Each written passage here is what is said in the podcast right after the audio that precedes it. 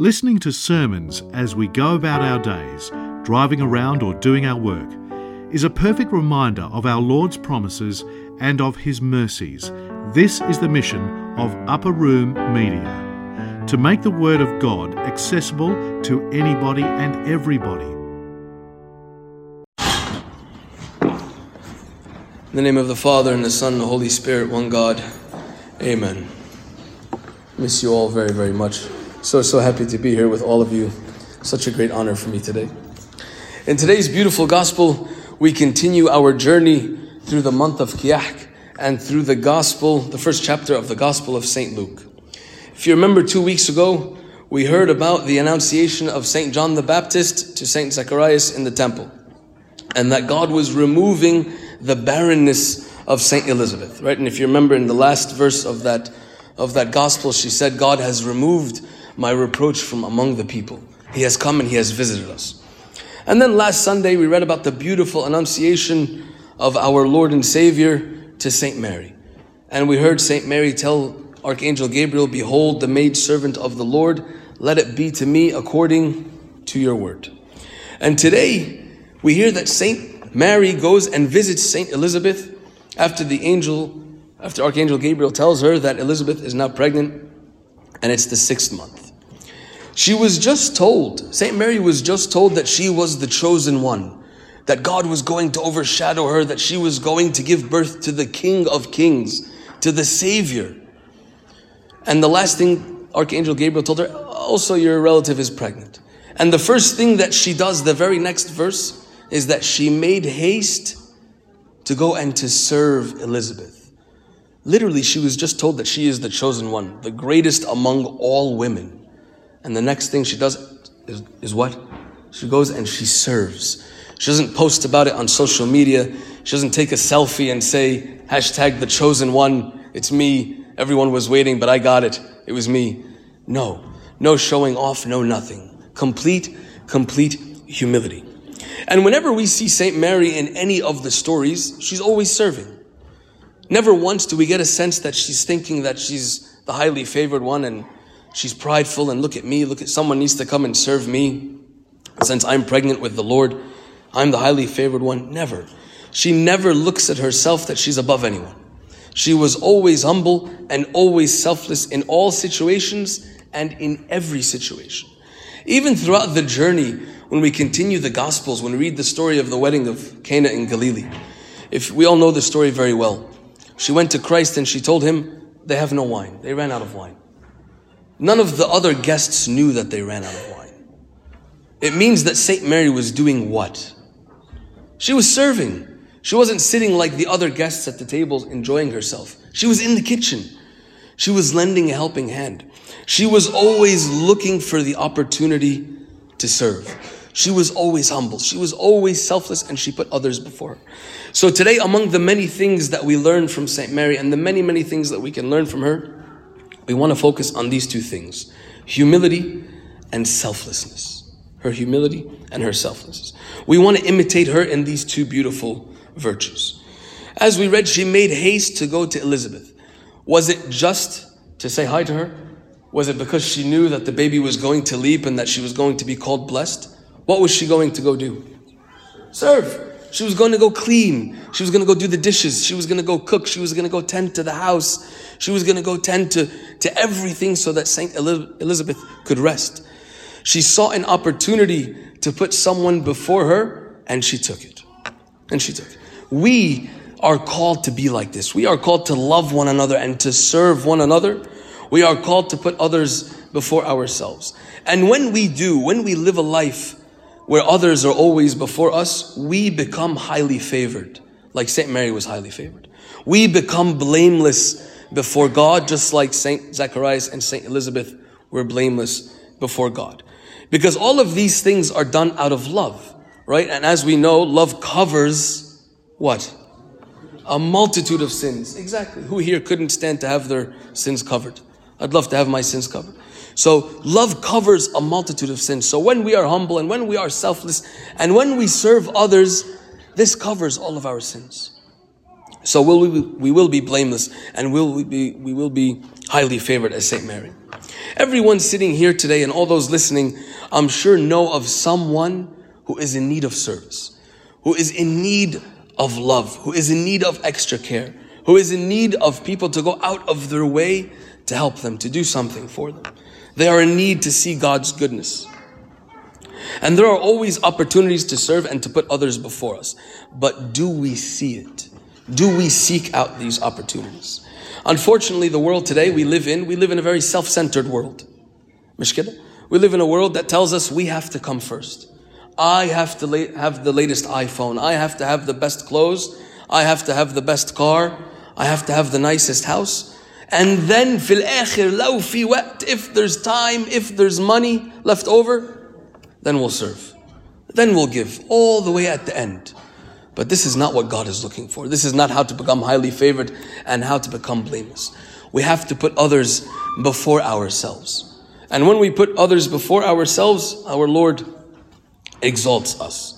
Right? We can never achieve, achieve, excuse me, the virtues of humility and selflessness unless we live a Christ-centered life. And being able to put others before us, it only stems from a life where Christ is centered. As we see, St. Mary's life was God centered, right? Everything that we hear, she is serving, she is praying. Before this, she was in the temple. Her life revolved around God. And this is why when she heard the news, it didn't change anything. She continued to serve. There was no scenario where, okay, now I'm, I'm moving on up. We started from the bottom. Now we're, now we've reached this nice high level. So now I don't have to serve anymore. Now I can sit back and they can serve me. No, she served even more. She served even more. So the first step in achieving these virtues in our life, the first step is having a Christ-centered life. We do this by looking past our life on earth. As we say in the creed and as we heard a few times, we look for the resurrection of the dead and the what? The life of the age to come. But do we? Do we really look for the resurrection of the dead and life of the age to come? Or is it something that we say just because it's there? We have to say it. Everyone is saying it. We have to stand. We have to say it loudly during this part we know. No, we have to look for the resurrection of the dead and the life of the age to come. Because when we look for the life to come and we look at where I am going, it leads me to think, okay, hold on a second. If I don't live a Christ centered life, how can I live a heaven centered life later on? Right? I have to live a Christ centered life now. So the second step is to never think that we are above anyone. As Christ teaches us, if you want to be first, you have to be what? Last. Right? And if you want to be great, you want to be great, you have to get down and do what? You have to wash feet. Right? You have to be lowly in heart like Christ is lowly. Our God was born in a manger. Right? He came to serve. He was crucified. He taught us what true humility is. And St. Mary was extremely humble. I want to share with you three quick stories about humility. One time, St. Anthony, I'm sure you heard the story before, St. Anthony was sitting outside of his cave and the thought just came to him, just came to him that, you know what, I'm sitting here in this cave and I'm praying and I'm fasting, I'm doing all of these things. Who else has reached this high level? No one else has really reached. I think I'm the only guy on earth who has reached this really high level. And right away, God answered him verbally and said to him, Anthony, you haven't even scratched the surface of this guy who lives in the city. He lives in the city, he has a job, he has a house, he has a bills, and he's out in the streets, and you haven't even scratched the surface of this guy. And St. Anthony's like, I who live in the desert, who's fasting and prayers and 10,000 matanyas, I haven't touched, I gotta go see what's going on. What is this guy doing? I want to reach these high levels. So through the guidance of the Holy Spirit, he goes into the city, he finds this guy, and he says to him, I want to know what your life is like. What's your daily routine? What do you do? He's like, I, I don't do anything. I, I work. I wake up in the morning. I say my prayers. And when I pray, I say, God, everyone on earth is going to make it to heaven and me, I am still struggling to figure out how I'm going to make it to heaven. Everyone has made it. Everyone will be saved. Everyone is above me. I am beneath everyone. And St. Anthony got it. This is why God told him, this guy here, you haven't even scratched the surface of this guy. Because humility is the key. He looks at everyone that he's above him. This gentleman. There's another story that's very similar to this. St. Macarius the Great. St. Macarius the Great also had the same thought come to him. He entertained the thought for a moment that he has reached this really, really high level. And God also said to him, Macarius, you haven't scratched the surface of two women who are in the city. They live together, they're sisters. You haven't even touched what they do. So he said, uh, What are they doing in the city? We're in the desert, and these people who are in the city are reaching higher levels. Let me go see what's going on. He goes by the grace of the Holy Spirit and he knocks and he sees two sisters who have two children. And he says to them, I want to know what your life is like. And, he, and they tell him, We live together with two brothers, and he, two sisters married two brothers, and our husbands work.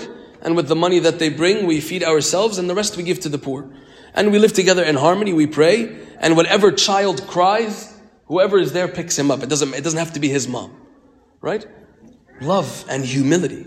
Can you imagine if two sisters and two husbands lived together today in the same house? Uh, right? It doesn't happen. But humility and love and selflessness, it's possible. And this is why God told St. Macarius, no, these people, you haven't touched them. They are higher than you. Because they live with love and humility. And the last story also, St. Macarius, one time St. Macarius can tala al he was leaving his cell and he saw Satan tied to a tree. So he looks at Satan, he goes, Who tied you? And Satan says, You did.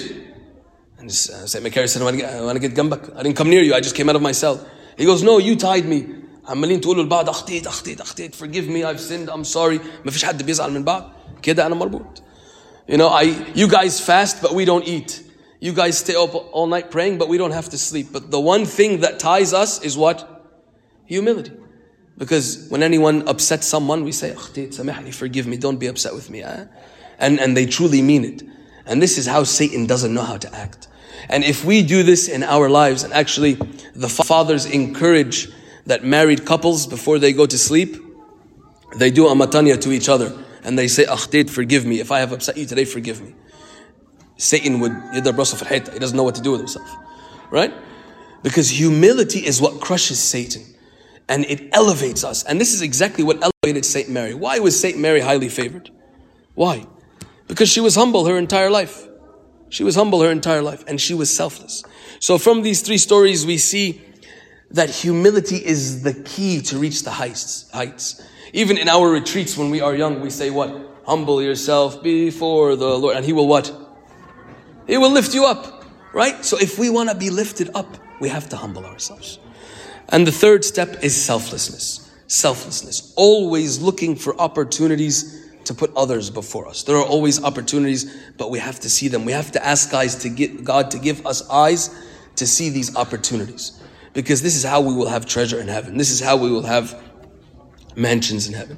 We see St. Mary, she would look for all these opportunities in every situation, no matter where she was. So we want to do this in our schools in our work, in our homes, in our church. Ask guys, ask God to give you these eyes that I can see where there's an opportunity to serve and I serve hidden, quiet and in secret so that my Father in heaven may reward me openly.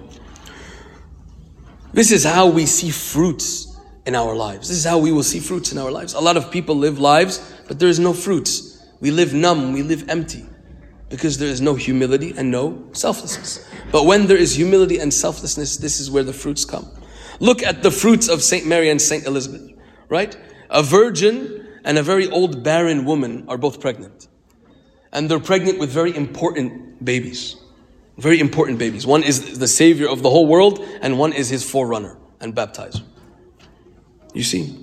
Actually, Saint Ephraim the Syrian has a beautiful quote about this I want to share with you and then we will conclude.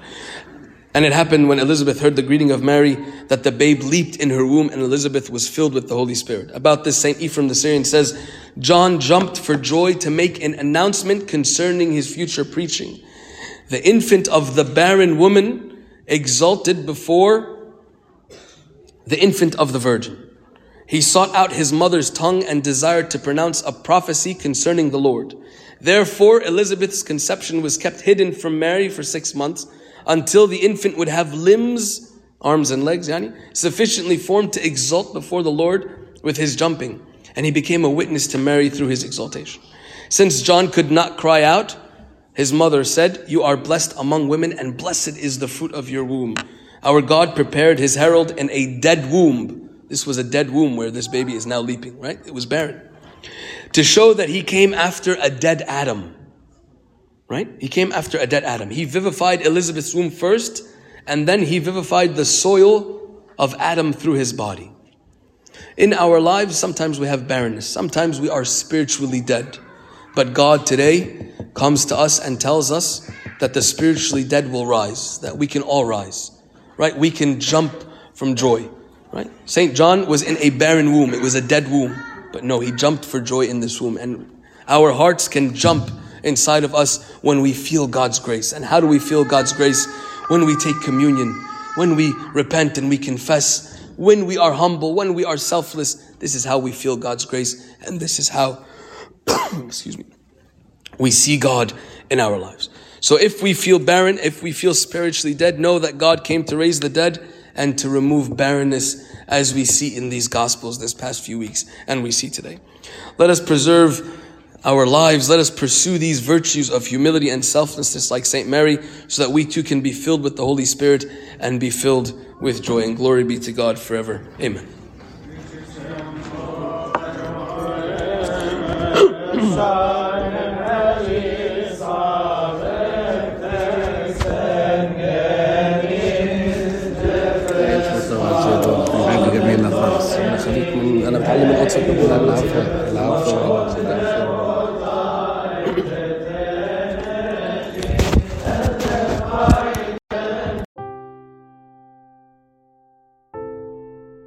This talk was brought to you by Upper Room Media. We hope that this talk has, through the grace of God, touched your heart, and we pray that it will not only inform you, but will also transform you and your life with Christ.